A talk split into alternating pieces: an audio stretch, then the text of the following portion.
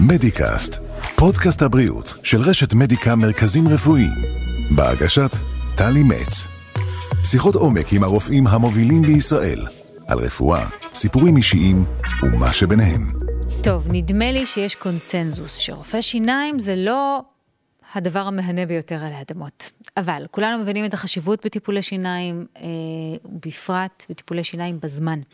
הבעיה היא שקצת יותר מאתגר להסביר את זה לילדים קטנים, ולכן קשה גם להשיג את שיתוף הפעולה שלהם בטיפולים כאלה.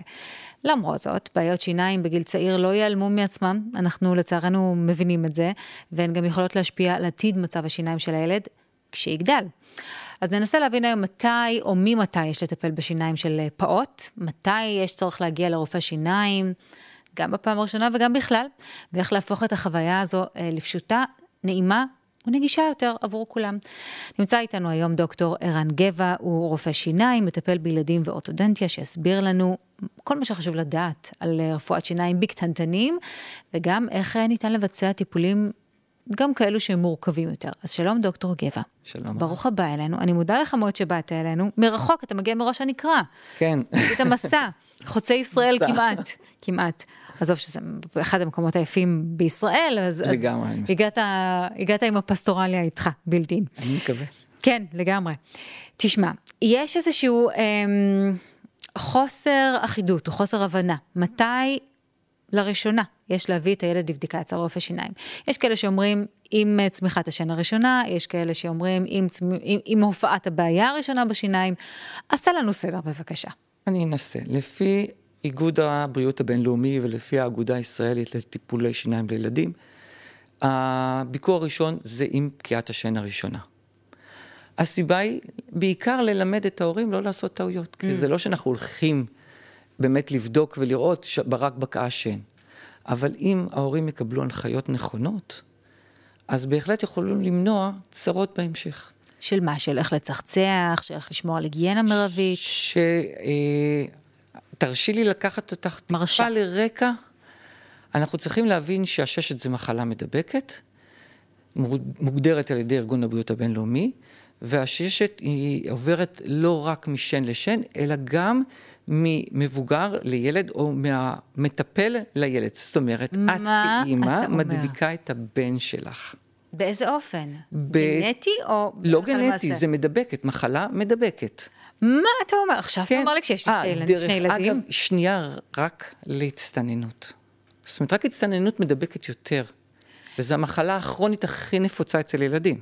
באיזה אופן זה מדבק? זאת אומרת, איך, איך אני מעבירה את הששת לילדים?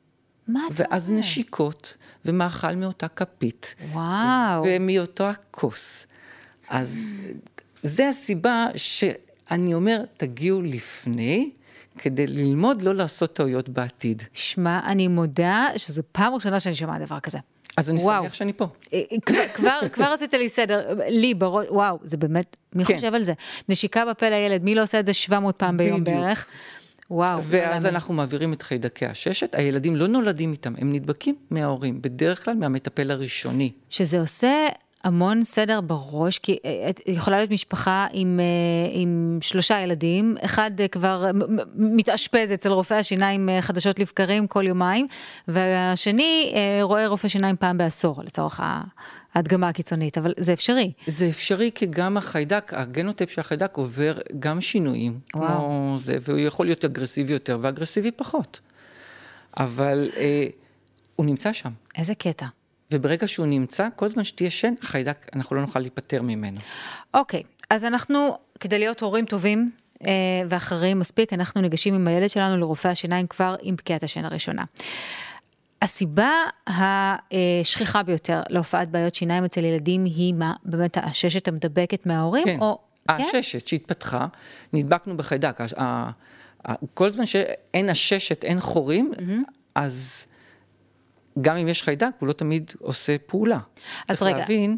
אז, אז רגע, אז, אז אה, תצפה בנו עכשיו האימא או האבא, שיגידו, אה, אני חשבתי שהסיבה שהילד שלי הולך כל כך הרבה לרופא שיניים, בגלל שאני נותנת לו יותר מדי ממתקים. זה, זה סותר או שזה תומך זה בזה? זה תומך, ואני אסביר איך. גם בשביל שייווצר הששת, צריכים להתקיים מספר גורמים ביחד, לא סתם. זאת אומרת, אם יהיה לי חיידק ולא יהיה לי שן, אז לא יהיה הששת, mm. נכון? אז גם צריך שיהיה את החיידק, גם שיהיה מספיק זמן שהחיידק ייצמד לשן ויתחיל להפריש חומצות מהאוכל שהוא ניזון, קרי הסוכרים שאנחנו אוכלים. זה לאו דווקא רק דברים מתיקה, כבייגלה, שזה קמח, זה סוכר בפה מתפרק. נכון, אוי. וביסלי, שזה בכלל מלוח, זה בפה מתפרק לסוכר. זה גם נושא נורא, דברים נוראים. וגם תפוחי אדמה, ואורז, ותירס, וכמעט כל מה שאנחנו אוכלים, 70% מהתזונה שלנו זה פחמימות, נכון. שבפה מתפרקות לסוכר. סוכר.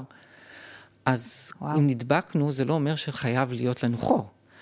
פה נכנס הקריטריון של הזמן, של צחצוח השיניים. לכן אנחנו כל הזמן אומרים, תצחצחו פעמיים ביום שיניים. לפחות. לפחות, מכיוון שלוקח לו בין 12 ל-24 שעות לאותו חיידק להיצמד לשן ולהטריל, להקל ולהפריש חומצות. אני רוצה שתעזור לי לפתור כאן איזשהו, אה, איזשהו מיתוס, אה, שלפיו הורים נוטים קצת אה, להקל ראש בשיני החלב של הילדים שלהם, כי הם אומרים, הם גם ככה נופלות באזור גיל 6-7, אז מה עכשיו אני אלך ואשקיע ואטפל. זה לא נכון. לא. זה נכון שהם מתחילים ליפול בסביבות גיל 6. זה הדבר היחידי שנכון כאן. כן. אוקיי. Okay. אבל יש לנו בין גיל 6 לגיל 12 בערך, יש כאלה כמובן יותר מוקדם, יותר מאוחר, אבל יש לנו משנן מעורב, שבו יש לנו בפה גם שיניים קבועות וגם שיניים נשירות. ואם בפה יש מוקדי עששת, אז השיניים הקבועות יכולות להידבק מהשיניים החלביות. Mm. כי אמרנו שזה לא רק מדבל מאחד לשני, אלא גם בין שן לשן. וואו. ואם זה בסמיכות, אז על אחת כמה וכמה. ואז השיניים הקבועות שבוקעות לפה, נגיד מזוהם, נפגעות, ואנחנו לא נותנים להם שום סיכוי. וואו, טוב, אז, אז אה, צריך להקפיד. לפני. בדיוק, גם לצחצח וגם לא, לא להקל ראש בדבר הזה. שיני לא, חלב לא. אומנם לא. נופלות, אבל הן אה, נותנות אותותן, מה שנקרא. גם אם נופלות, צריך להבין שיש להן חשיבות מאוד גדולה, כי הן מדריכות את השיניים כן. הקבועות. כן. הן אחראיות לתזונה שלנו, כי אם אנחנו עם שיניים או בלי שיניים, התזונה שלנו תיראה אחרת. בוודאי. העיכול שלנו ייראה אחר, אז גם ההתפתחות שלנו תיראה אחרת. הדיבור שלנו. ה-well-being שלנו, הכל, זה הכל. שיניים זה הכל. לגמרי. באמת הכל. אז אם אנחנו כבר מדברים על, על באמת על, ה, על הרזולוציות האלה, מה היא בעיניך הגישה הנכונה ביותר? או אני, אני אשאל אותך הפוך, באיזה אופן קל ביותר להנגיש לילדים שלנו שרופא שיניים זה דווקא דבר טוב? אה, קודם כל, לא לקחת את זה כמשהו שלילי. אה, תמיד לקחת את זה כ- כ- כמשהו קל. ברגע שאנחנו, אנחנו אומרים לילד, אנחנו הולכים לרופא, יש הרבה ילדים שיש להם רתיעה. אבל רוב הסיבה היא כי הם שומעים אותנו כמבוגרים, שאנחנו מדברים בצורה שלילית. Mm-hmm. אם אנחנו, האמא חזרה מטיפול שיניים וחוזרת הביתה ועושה ככה, אה, מה הרופא עשה לי? הילד שמע את זה. נכון, סופג. או היא מדברת עם אימא שלה על מה שזה, והילד נמצא בחדר השני, הוא שומע. אז אתה יודע מה, אז... אני רוצה להקשות, אותך, להקשות עליך אפילו יותר ולשאול אותך, מתי יהיה נכון יותר לבצע טיפול שיניים, נניח שהוא מורכב יותר מסתם, אה, ב, לא יודעת מה, בדיקה רגילה, מתי אתה תחליט שעדיף יהיה לעשות את הטיפול הזה, נניח תחת הרדמה, לטובת הטיפול בעצם? הטיפול בהרדמה, קודם כל, אנחנו עושים אותו רק אם יש צורך באמת לעשות בהרדמה כללית. זה לא, היד קלה מדי לטעמי על הדופק, mm-hmm. אני כל הזמן uh, רואה את זה. אבל כשאין ברירה וצריך, אם זה ילד מאוד צעיר עם מוקדי הששת מרובים מאוד, שאני חושב שיהיה לו קשה להתמודד עם זה, או ילדים עם אה, בעיות קוגניטיביות כלשהן שהם לא יכולים להתמודד, ילדים על הרצף האוטיסטי. אולי עם דנטופוביה חמורה במיוחד?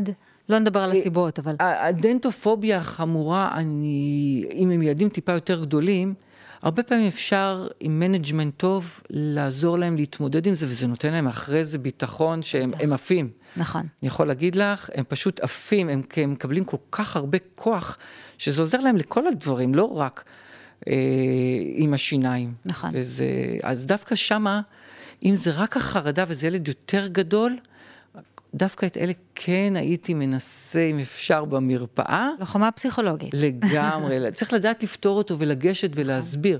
אז על פי אבל... איזה מבחן תבחן מתי באמת יהיה נכון לבצע תהליך אה, בהרדמה?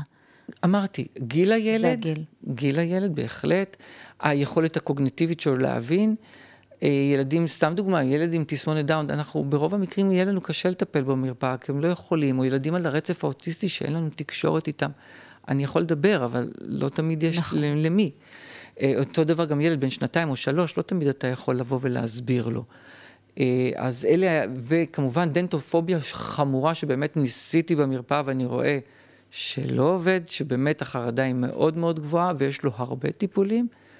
אז כן, אז לפעמים עושים את הרוב או את הכל בהרדמה ומשם מביאים אותו להמשך בדיקות ולאט לאט לנסות לשחרר אותו מהדנטופוביה. אז, אז באמת נגעת בנקודה ש, ש, שמביאה אותי לשאלה הבאה, האם אה, אפשר לשלב כמה טיפולים תוך כדי ההרדמה? זאת אומרת, אתה אומר כבר ילד מורדם. אנחנו עושים הכל. כן? את כל הטיפולים שאפשר ושצריך אנחנו עושים בהרדמה הכללית, וזה היתרון הכי גדול שלה, בעיניי.